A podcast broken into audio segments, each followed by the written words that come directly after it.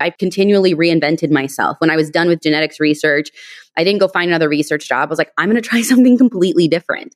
So there's something I think just in me inherently that that wants to try new things and I'm willing to fail. Like I'm not afraid to mess it up and and I'm not afraid to you know realize maybe this wasn't for me or maybe I did a bad job at it. But I'm again I'm I'm more afraid of not taking the chance.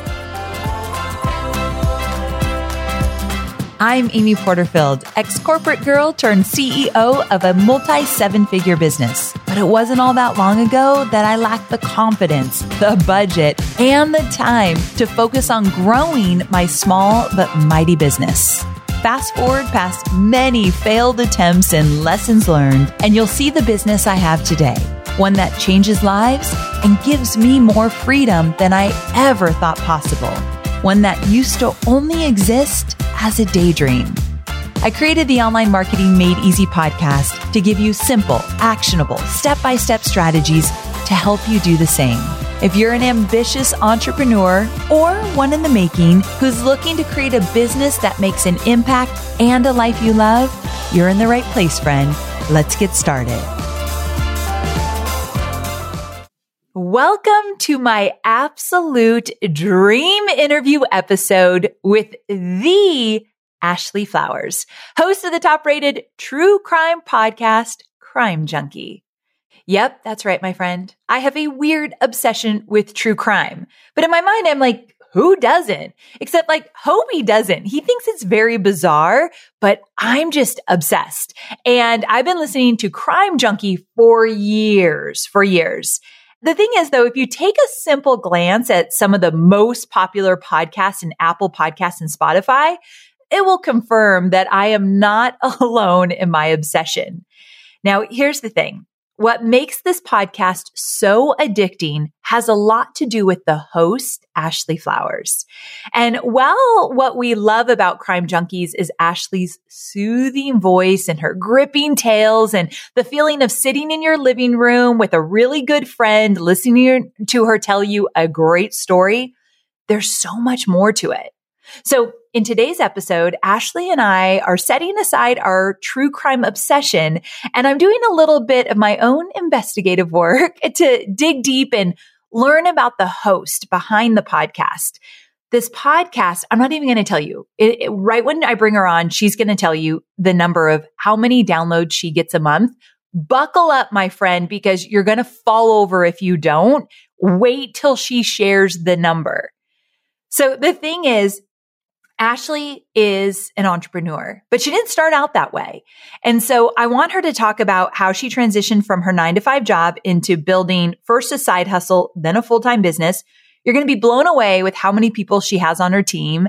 I asked her, what's the hardest part about building this empire that she's built? And what she said, I was like, amen, me too. I get it. So I won't give it away, but she's really revealing what it was like to leave this nine to five job, what it's like to build the business she has, and what it looks like behind the scenes. I asked her about writing her scripts and running her business, and she has a brand new baby. I asked her about like being a mom and an entrepreneur. It's a really good episode, if I don't say so myself. I know you're going to love this episode. And even if you don't listen to true crime or you've never heard an episode of Crime Junkie, I promise you, this is an entrepreneurial episode all about building a business and what that looks like. So you're going to love every minute of it. I just know it.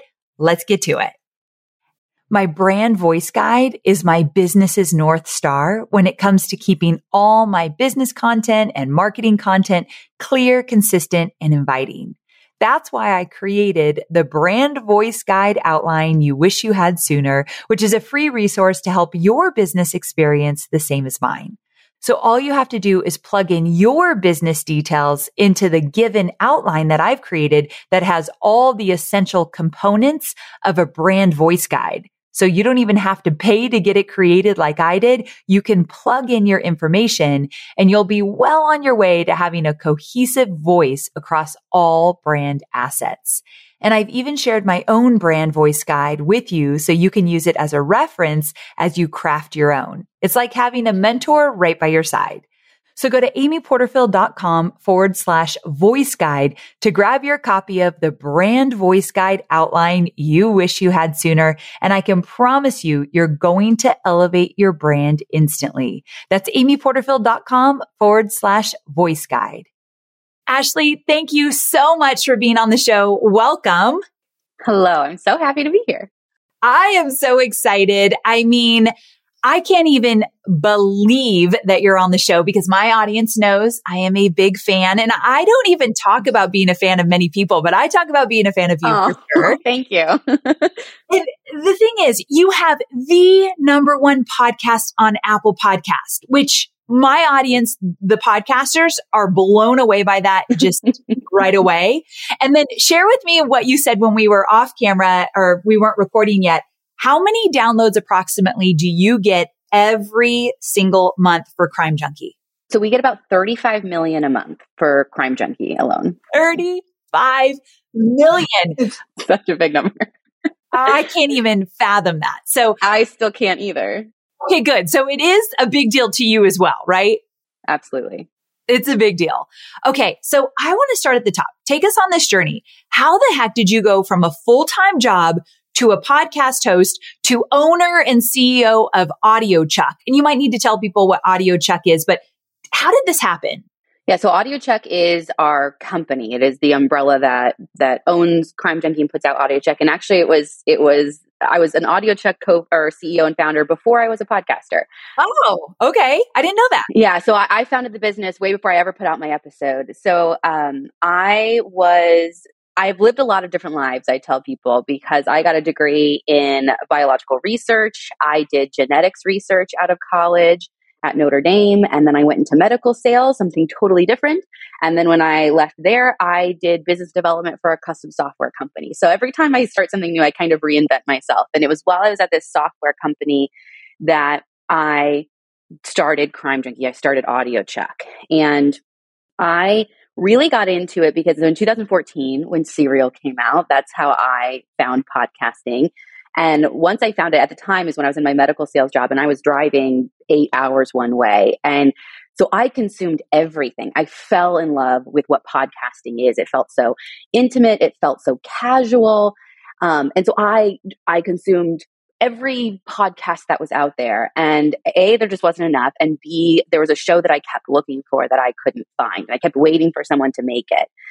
And, you know, while this is going on at the same time, I'm volunteering with Crime Stoppers. I'm on their board of directors. And they kind of give me a mission to do some brand awareness because no one my age knew what the program was. And so I partnered with a lo- local radio station and I was like, hey, I'll come on every Monday morning. I'll tell a quick true crime story in exchange you advertise for Crime Stoppers. The segment was their most popular segment. The radio station became number one in the city. And then I was like, you know, wow, maybe I can make the show that I've been looking for. And I can have more control over the stories I tell, how I tell them, but before I started the podcast, I found I founded my company. So I mean, I did all the paperwork. I set up my LLC. I set up audiochuck because I knew that this was not going to be like a side project for me. I don't do anything halfway. Like everything's I'm 110 percent in, and I knew that this was going to be a massive amount of work if I was going to do it right. And so I set up the company and I gave myself a year to make it my full time job. Otherwise, I knew that I was going to have to stop. And luckily it all worked out. Thank God. Yes, for sure. So when you started Crime Junkie, what were your aspirations? What did you think would happen? And you also have a sidekick. Was that always the plan? Talk a little bit about what you thought would happen versus what did happen.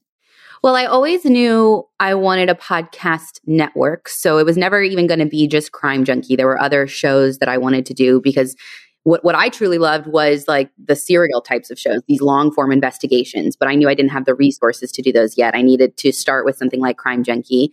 And I was really intentional about the format. So Britt, who's my co-host on the show, is my lifelong best friend. Um, I, I mean, from the second I knew I, I was going to have a co-host, like it was her or nobody. and from the very beginning, again, I said I was looking for a specific show I couldn't find, and that was two people. Um, and it, it was one person telling the story and the other person sitting in for the audience. Um, again, what I loved about podcasting was that I felt like I was there with the people I was listening to. And I wanted to give that listener a voice, which was the intention for Britt's role on the show. Okay, I'm so glad you said that because she, I always feel like I'm Britt and Britt's me. Yeah. Which is like, it's so funny. We found recently, like, there's, you know, I we always do the intro, I'm Ashley Flowers, and she says, I'm Britt. And one person just happened to mention on Twitter, they're like, every time she says that, I say it along with her. And it like blew up. And it turns out everyone is saying, I'm Britt. And so, you know, I, I knew obviously the show was working, but I think that, you know, her role resonated with people exactly how I hoped it, it would and in an even more meaningful way than I had imagined. I mean, that's just one example of your brilliance to know that your co-host was going to be the audience and you already saw that vision. I had no idea that's what you saw, but you're exactly right. We mm-hmm. are all Britt. I love her. I want to give a shout out to Britt. How is she doing? I know, you know, I follow everything. So can, can you talk a little bit about that? Uh, yeah, she's, I, I uh, you know, I'm in a weird spot. I'm her boss. So there's also HIPAA stuff I can't say. All I can say is, uh, she's doing well. She is expected to make a full recovery. That being said, you know, I don't know exactly when she'll be able to come back on the show. We're kind of taking things day by day. And as soon as she's like in a good place, the last thing I want to do is like put any more stress on her or anything like that. But she's doing really, really well. She came out of this. Um, for anyone who doesn't know, she had a blood clot in her brain and and multiple brain bleeds. She had two brain surgeries. Um, so for for what happened, it is a miracle. She's talking, she's walking, she's doing really well. Oh, we love Britt. So sending all our love so that she could be back on the show and feel wonderful. Thank you. Yes.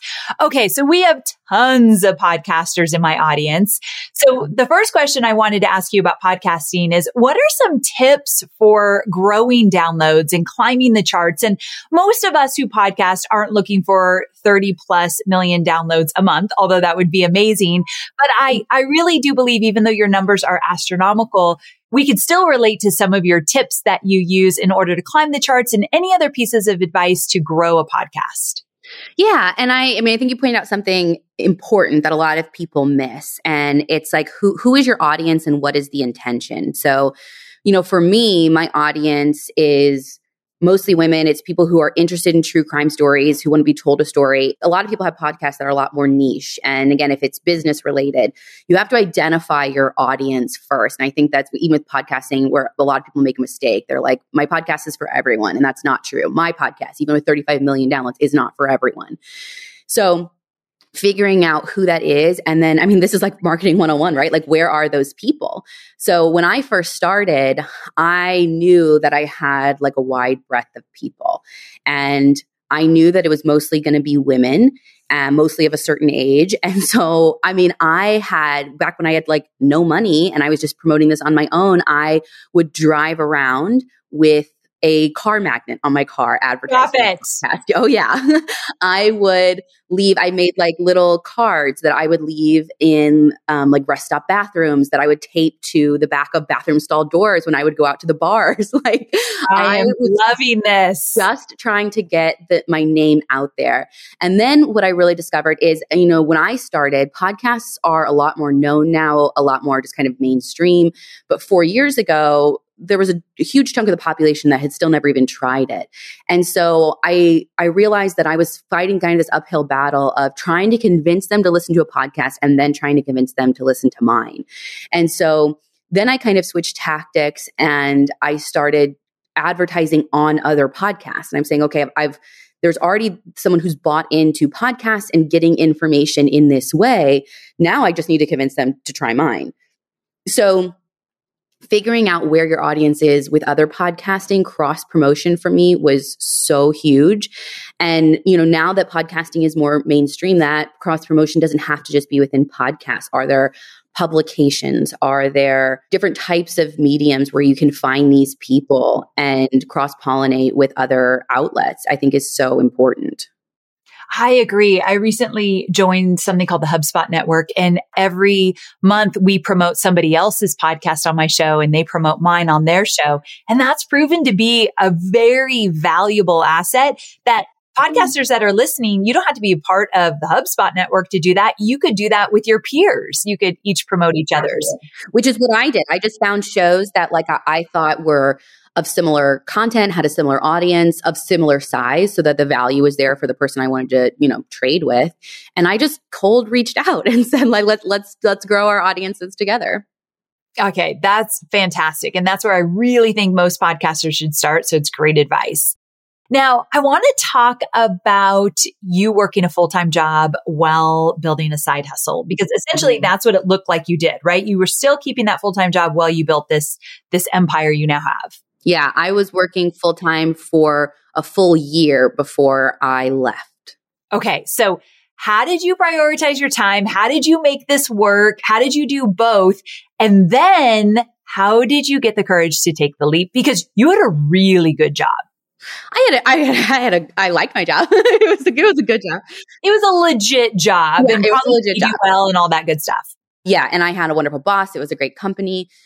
So prioritizing my time, it really was just like, what can I like? How much do I have? Because I loved what I was doing with the podcast. So it was easy, almost too easy, like at a detriment to like my other relationships, friendships, and stuff. Like, I mean, for that year, I barely did anything. So I don't want to glamorize it either and be like, I had it all. but I would, I would get up at five in the morning and I would work on the podcast and then I would go to work and I would put in my eight hours. I would come home. I'd work on the podcast till 10 o'clock at night.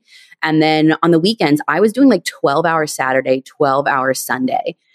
It was a lot. And so again, this is, and I knew it was going to be a lot. And that's why I said I can't do this forever. Like I was um, engaged then. I was like, or I was married right when I started the podcast. I had just gotten married. So I knew like, okay, this, this is not sustainable. It can't go on forever. And for me, when I was able to leave is when I actually signed a contract with an advertising agency. So around six months into podcasting, we had started our fan club. So we had some revenue coming in. Um, it was enough to, again, like now I wasn't coming out of pocket to pay my brother who was editing, to pay Britt. Like I wanted to make sure everyone was taken care of first and that I could afford everything. And podcast advertising, when that started coming in, we started getting advertisements. But what I didn't realize about podcast advertising is that, okay, I do the ad in January. I'm not even thinking about seeing a check until March or April if I'm lucky. And so that money was super delayed and it was trickling in here and there. There was no guarantee of anything. And so in uh, the very beginning of 2019, I, yeah, the very beginning of 2019, I signed an ad sales contract, which basically guaranteed me money for one year. And that is what made me feel confident that I could take care of myself, take care of my family, take care of the people that worked on the show. And that's when I finally took the leap and left my job. What were you feeling when you did that? Were you like, bring it on? I've got this. Or were you nervous? What did you, what did your new husband think? Um, he, he was more nervous than me. He's very risk adverse.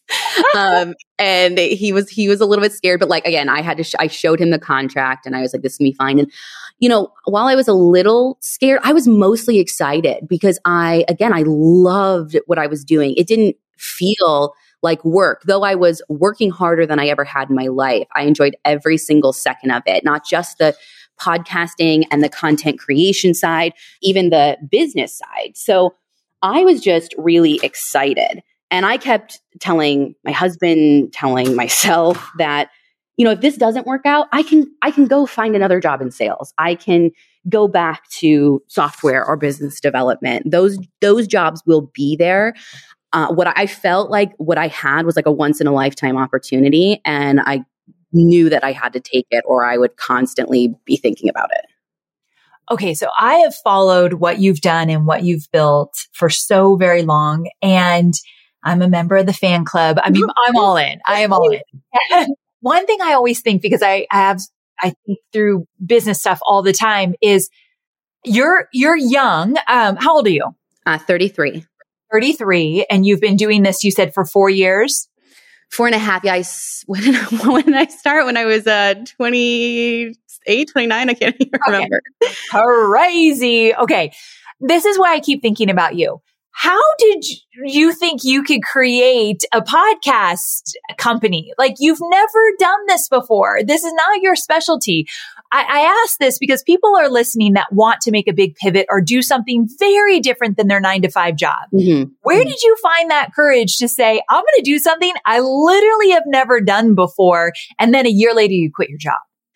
Well, I mean, I think I think it's a couple of things. There's a little bit of that just in who I am. I mean, everything, again, like I told you, I've continually reinvented myself. When I was done with genetics research, I didn't go find another research job. I was like, I'm going to try something completely different.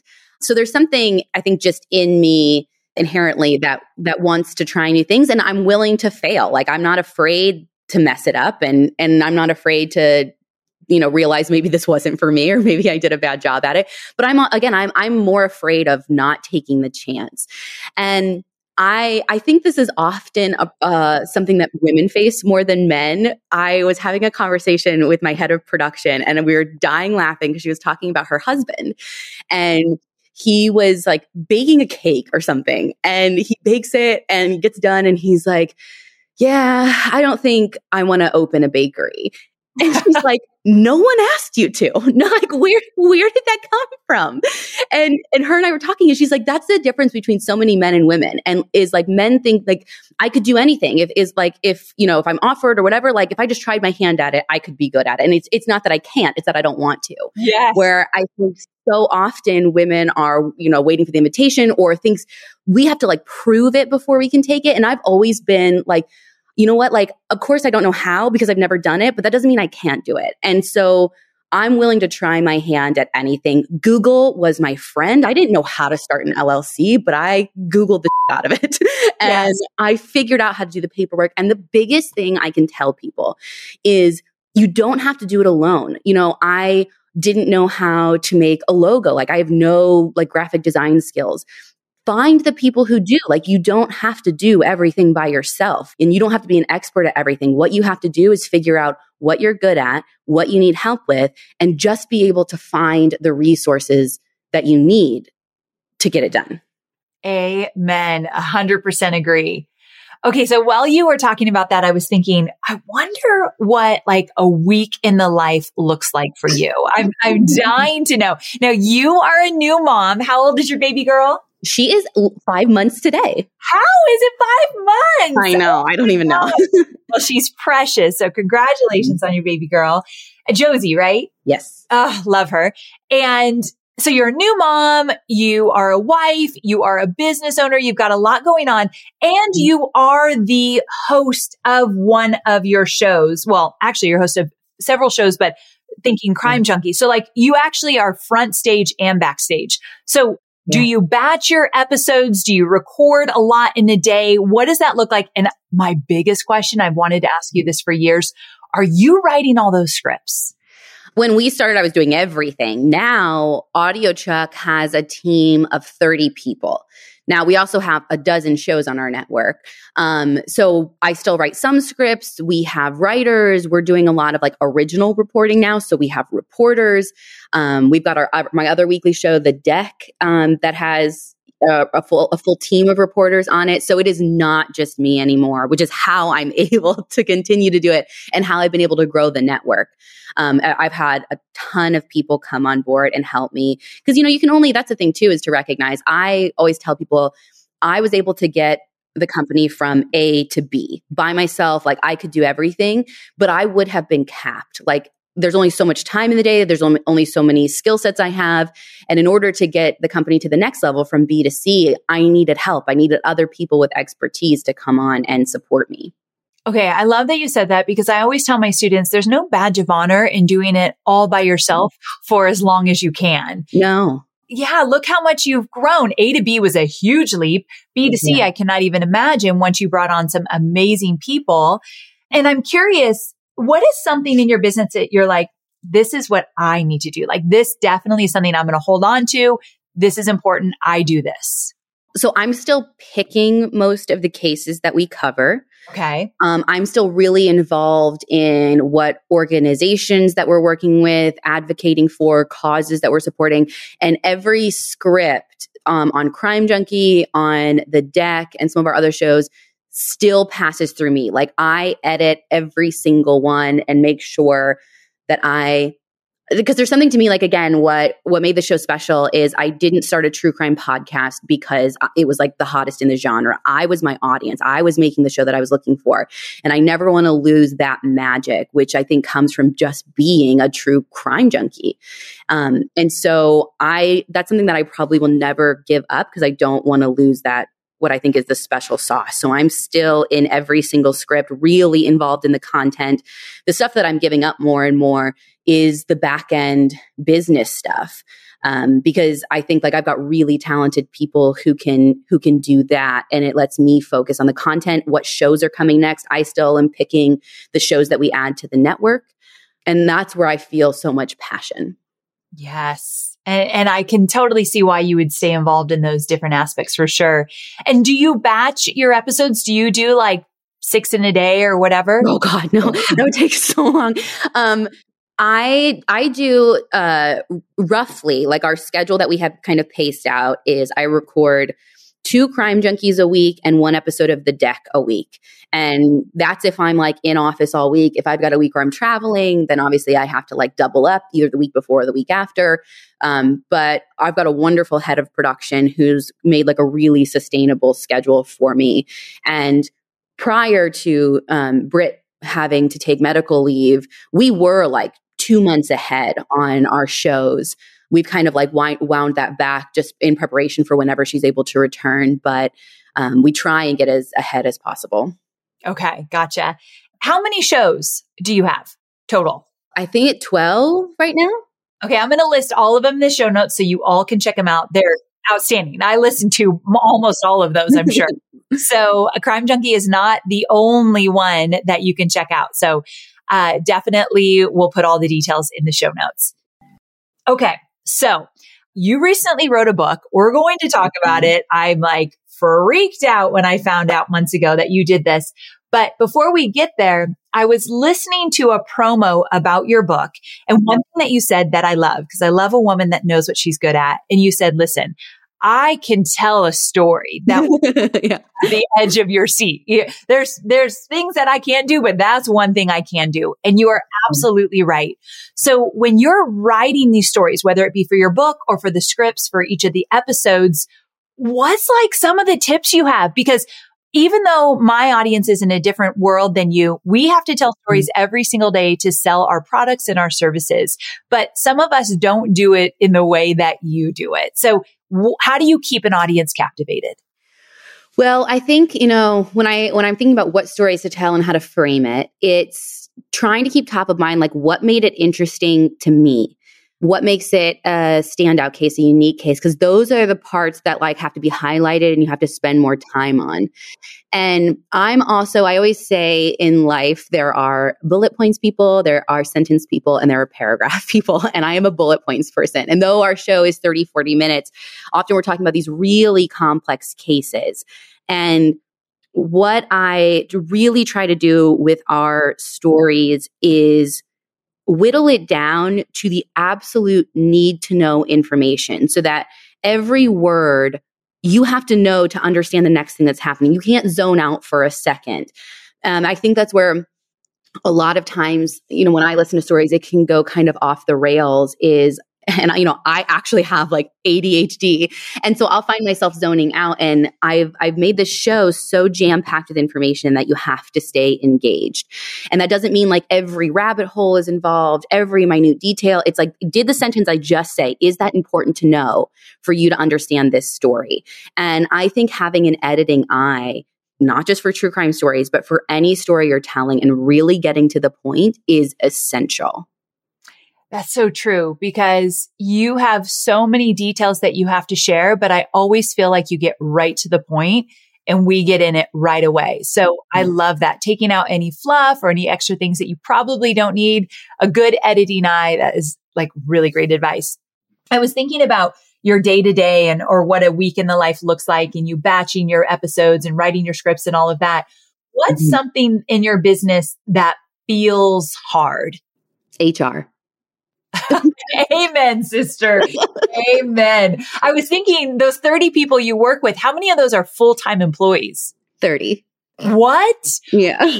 So different hosts of other podcast episodes that you own are your employees? No, no, no, no. Um, so the only person who's a host that is an employee is Delia D'Ambra. That's who I was thinking. Okay. Yeah. So she's a full time employee, but like we've got another show like Anatomy of Murder, and Scott and Anna-Sigga are not employees. Um, so Br- me, Britt, and Delia are the only full time employees that also host a show. Everyone else is, and that's what like a lot of people don't understand about like you know podcasting. It's like oh, you just like you know you create the content, you edit the content, you put it out in the world. And I'm like yeah, but we're a big business. We have marketing, we have finance, we have um, a president who does business development, we have editors, we have fan engagement. So there are like all these different roles, reporting team that that are able to f- not only feed into the content but put the content out into the world, manage the content, manage the feedback that comes back in. And when I and, and when I started the company, I, I always had that holistic approach where I wanted to make sure I had a business plan and this was going to run like any other company. Just because it's entertainment doesn't mean like I like I'm glad that I thought about all those roles because that's what made it successful. Okay, I think that's what makes you extra special. I think a lot of people that start podcasts that are more entertainment versus, let's say, educational, I don't think they take it as seriously as you did. And I had no idea you had 30 full time employees on your team. And I knew it was a big company, but I had no clue. So I think that the lesson of if whoever is listening right now looking to take their business to the next step, Ashley didn't look at this as a hobby. This was never just like, this is fun. Let's try this out and really put some solid plans together. And I think that part is incredibly important to remember. I love that you said that. Okay. So let's talk about your book because I recently wrote a book. It doesn't come out till February, but it was a labor of love, but it was a lot of hard work. Excruciating is the word that comes Oh, to mind. yes, thank you. I didn't want to go down negative road, but holy cow, uh, that was rough. So I haven't even started marketing it yet, but you're deep in. The book is written. Actually, my producer got her hands on it where I was like, wait a second, this is not fair. But I got to read the first two chapters. The first page, you are literally hooked. So tell me this. You had so much going on. First of all, it's called All Good People Here. And mm-hmm. you have so much going on. Why the heck did you think, oh, and on top of everything, I should write a book? So I've actually like always wanted to write not just a book, but the specific story that I wrote. Um, Okay. it's a story that's kind of like lived in me for a long time. And to me, I think, you know, for those people who know me from true crime and podcasting, this is like a little bit of a departure. But for me, it feels like I'm going back to my roots because when I, you know, my journey as a crime junkie started with fiction mysteries. I mean, from a very young age, my mom would read me Nancy Drew, and then we graduated to Agatha Christie and Mary Higgins Clark, and so on and so on. And like that's how I kind of, you know, this fiction world then opened the door to the true crime world for me. And still to this day, I mean, I was the second there was a new Gillian Flynn book, I was grabbing it and devouring it in a day. I am con- the way I was constantly looking for more true crime podcasts and more content and there was never enough for me. That's how i feel about good books. Like i i will down it in a day or two days and i want the next one. And so what i knew about my audience is again i know they love this but i know that they're me too. So it's not that they're just looking for a true crime podcast. They're looking for mysteries in all these different mediums. And so i really felt like i knew this group of people. I had this story in me and you know, it could, it, it might be a total flop. Maybe nobody wants this from me. It's already gotten great reviews. So I will not even allow that to go out of your mouth. it was, uh, again, it was just something in me that I really wanted to do that I felt like my audience would love and appreciate. And so I wanted to try my hand at it. Again, I'm not afraid to try new things. Okay, I can't even wait. So tell me this, what what did the process look like for you? How long did it take? Did you have like a writing ritual? Like what was the book writing process like for you? Well, I had a co-author who helped me. I always tell people if it were up to me, I would it would be a 300 page run-on sentence because I'm used to writing for spoken word. So I, I did have a partner to help me actually put pen to paper, and she and I originally started like the process in 2000, the very end of 2019, and then COVID hit, and so we're like, oh. You know, in a couple weeks, we'll get together. In a couple months, we'll get together. And pretty much all of 2020, we got stalled. And then 2021, we were really like heads down writing because we had um storyboarded kind of everything again like i had this this story living in me and then it was kind of we would meet we would talk about chapters we would the hardest part for me the writing part i found exciting and easy because again i i knew this story. It's how i feel about writing scripts. Um it's interesting when like i said we have a team of writers and when they write a script it takes usually like 30 to 40 hours to write a full length script.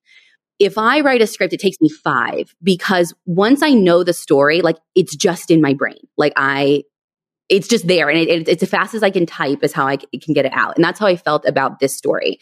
The hardest part for me was the editing process because I feel like someone comes in and like rips your baby apart. And then by the end, I'm like, I hope people like it. I, it seems like you hated it oh my gosh, the editing. I had uh, hired a personal editor and then my publisher edited it. And I remember writing this amazing story for the book about my husband and I and how we met. And it was like so good. And she's like, slash, the whole thing was out. yeah. I was a little offended. Yeah. But yeah, you got to have a little thick skin during that editing process. Yeah so that that was the hardest for me um, and now and i you know and it, when we were done with the editing and it was like moving into its final i'm like i'm never doing this again. Like this is terrible. You don't get to put your own book cover. I'm like what's the point? and and then of course a couple reviews come in and now i'm on like the high of my roller coaster. I'm like i'll write another one. This is great. You better write another one because the the audience has spoken and they want it. And i'm assuming you did audio for it as well I didn't. You know, this is the what? one. Yeah, I know. I, re- I read the epilogue because it's, I think everyone assumes that I would. But what I always remind people is I was like, an audiobook is so different than a podcast because like there are so many different characters. And if you do an audiobook oh, well, yes. the character voices are slightly different so you can distinguish who's talking. I cannot do that. Like not in a in a good way. Like all the character voices would mesh together. It'd be like terrible. You'd be like, is that Italian or Irish? What accent yeah. are you? And I'm like, I really wanted the listener because uh, I love audiobooks and I wanted them to have the best experience possible. So I gave them a little taste of me at the end. I read the epilogue, but I, I left it to professionals. Okay, well, this is kind of a side note business thing, but obviously, whoever writes a book kind of starts thinking about New York Times bestseller, right? And just like, who knows? You don't want to jinx yourself, but who knows? Oh, I'll jinx myself. I told them, I was like, it's number one New York Times bestseller or bust, or I'm never doing this again. Damn right. This is why I love you. Damn right it is. Okay. So when you make New York Times bestseller, here's a little thing that my audience might know, but not know, but I'm, because I'm now writing a book, I know this stuff. Audible does not count toward the list. I know. Isn't that it's crazy. And I was a little afraid for you because I thought if you have Audible, we're all going to that because we love your voice. But I think you just did something brilliant. Yeah, so that was that's what I was afraid of too. I didn't I didn't know that starting out, and then I asked the question because I because I, I, knew so many people were hoping for that, and it that also played into me not reading it. I was like, okay, well, everyone's going to go there, and it's not going to count for anything. Won't. So this is again, you are a brilliant businesswoman, and this was a great decision. Although I'm going to miss the audio, I forgot that you'd have to do different voices and stuff, and if you're not a voice actor, that would be yeah. really so yeah, totally makes sense. Well, congratulations on the book. We will absolutely be linking it here for those of you. It's uh, August 7th, was it? August 16th. 16th. Sorry about that. August 16th, the book comes out in the US and, or is it everywhere? So August 16th is the US and August 18th in the UK. Got it. Okay, good. And so I'm going to link to it. You all, I will be absolutely reading the whole thing. We can talk about it, get in my DMs. Uh, it's going to be really, really fun. Okay. So before I let you go, we do this cool thing called just rapid fire questions. It's not a new idea, but it's fun. And so are you ready? okay. okay, here we go. And the last question is my absolute favorite and someone on my team who's also obsessed with you came up with it. So just wait. Okay. The first question is who is someone that's inspiring you right now and why? Um, so there's a woman named Susie Giordano. Um, she came and actually did sleep training with my baby. Yes. And she said something that was so beautiful. She said, you know, I'm I'm a simple person. I didn't go to college, I didn't do anything, but I know babies better than anyone else. And I loved that because I like I my whole life I felt like I was looking, I was good at a lot of things and I was looking for the thing that I was great at. And that was podcasting. And I think so many people can can get down and I was watching my mom look at her because my mom didn't go to college too. And like be it doesn't have to be a big thing to be great at like she is great at babies and she changed my life by getting my baby to sleep and so I, this idea that there's nothing too small nothing too big like we all have our own talents and i am so inspired by that Okay, you just made my day because when I teach people to choose a topic for their digital course, I say all you need is that 10% edge. You are 10% ahead of those that you serve and you can guide them. It doesn't need to be this huge thing. And mm-hmm. yeah, I love that you love that she said that because remember earlier, I love that you're like, I'm good at telling a story. Yeah. and it gives you so much confidence in the person you're talking to when they know what they're good at. Yes. Yeah, that's so cool. Okay, so we mentioned you recently became a new mother. So can you share a little sneak peek into your morning routine as an entrepreneur and parent? Like, what does that look like? And I'm assuming you have childcare now. Uh, ish. um, oh no. We're we're gonna. Uh, so my husband was like wanted to stay at home, and so he's tried staying at home. My mom also was helping out, but it's it's hard. Being a stay at home mom is, or stay at home dad, either one is like the hardest job in the world. And he's like, yeah, I think, you know, we're five months in. I might be ready to go back to work. So we're Aww. in the process of finding a nanny right now. Um, but you know, Joe wakes up at like 6 30 in the morning. We do a feeding. I get to hang out with her for probably like a half an hour before I have to go to work.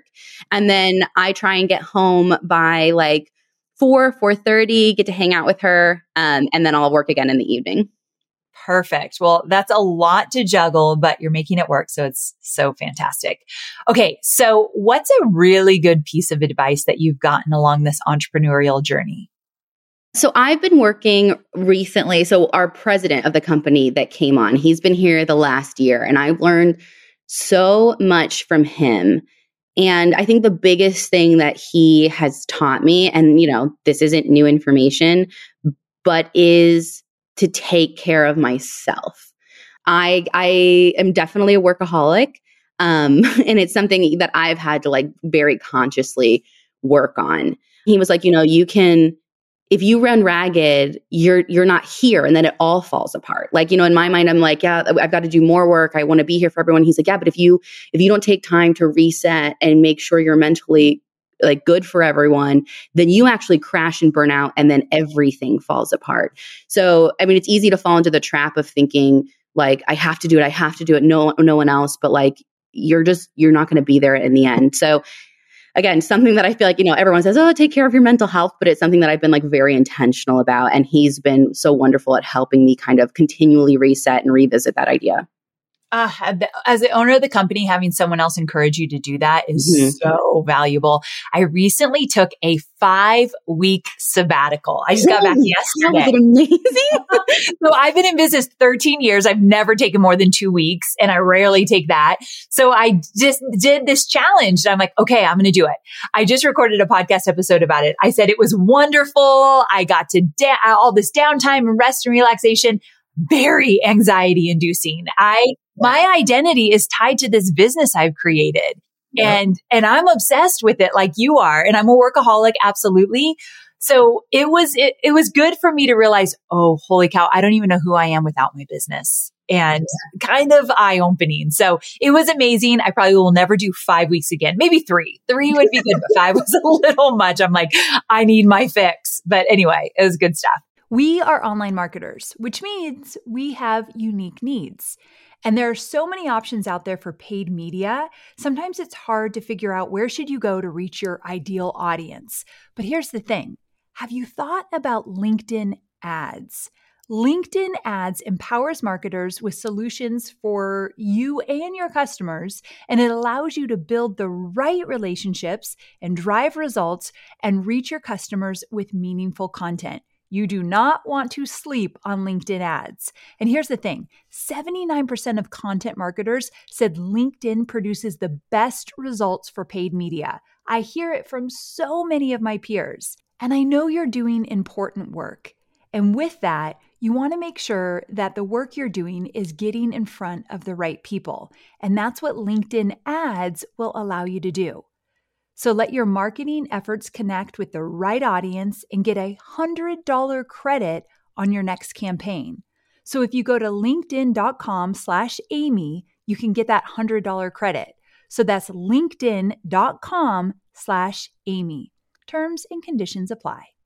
Okay, so two more questions. What is your favorite tool to help you stay organized and on top of your busy schedule? I'm so curious. We have so different businesses. Like, is there a certain tool you use? Well, so I mean, like, I live and die by my Google Calendar. Um, if it is not on my calendar, I will miss it. I literally like check my calendar every 30 minutes, like, where do I have to be next? Um, but we also use for our entire business Monday.com. Oh, you do? I was curious which system you use. So Monday is it? Yeah, for our project management. So I mean like all of our marketing, all of our production, everything goes through Monday and that has been like key to keeping us all on the same page. Same. We use Asana, but we're like obsessed with it. We live, die yeah. by it. Okay, final question. I got to give Kelsey on my team a shout out. She's a huge fan of yours as well. She came up with this one. Who do you think killed JonBenét Ramsey?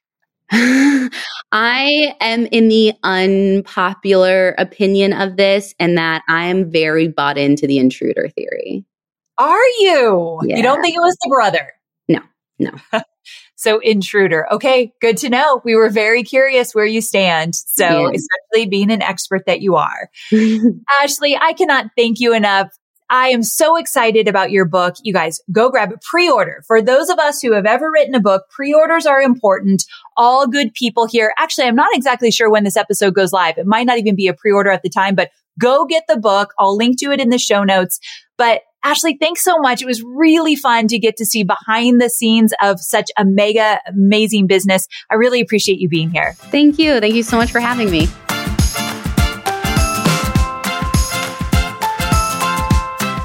Oh, geez. What I hadn't told you yet before that episode, before I brought Ashley on, I was very nervous.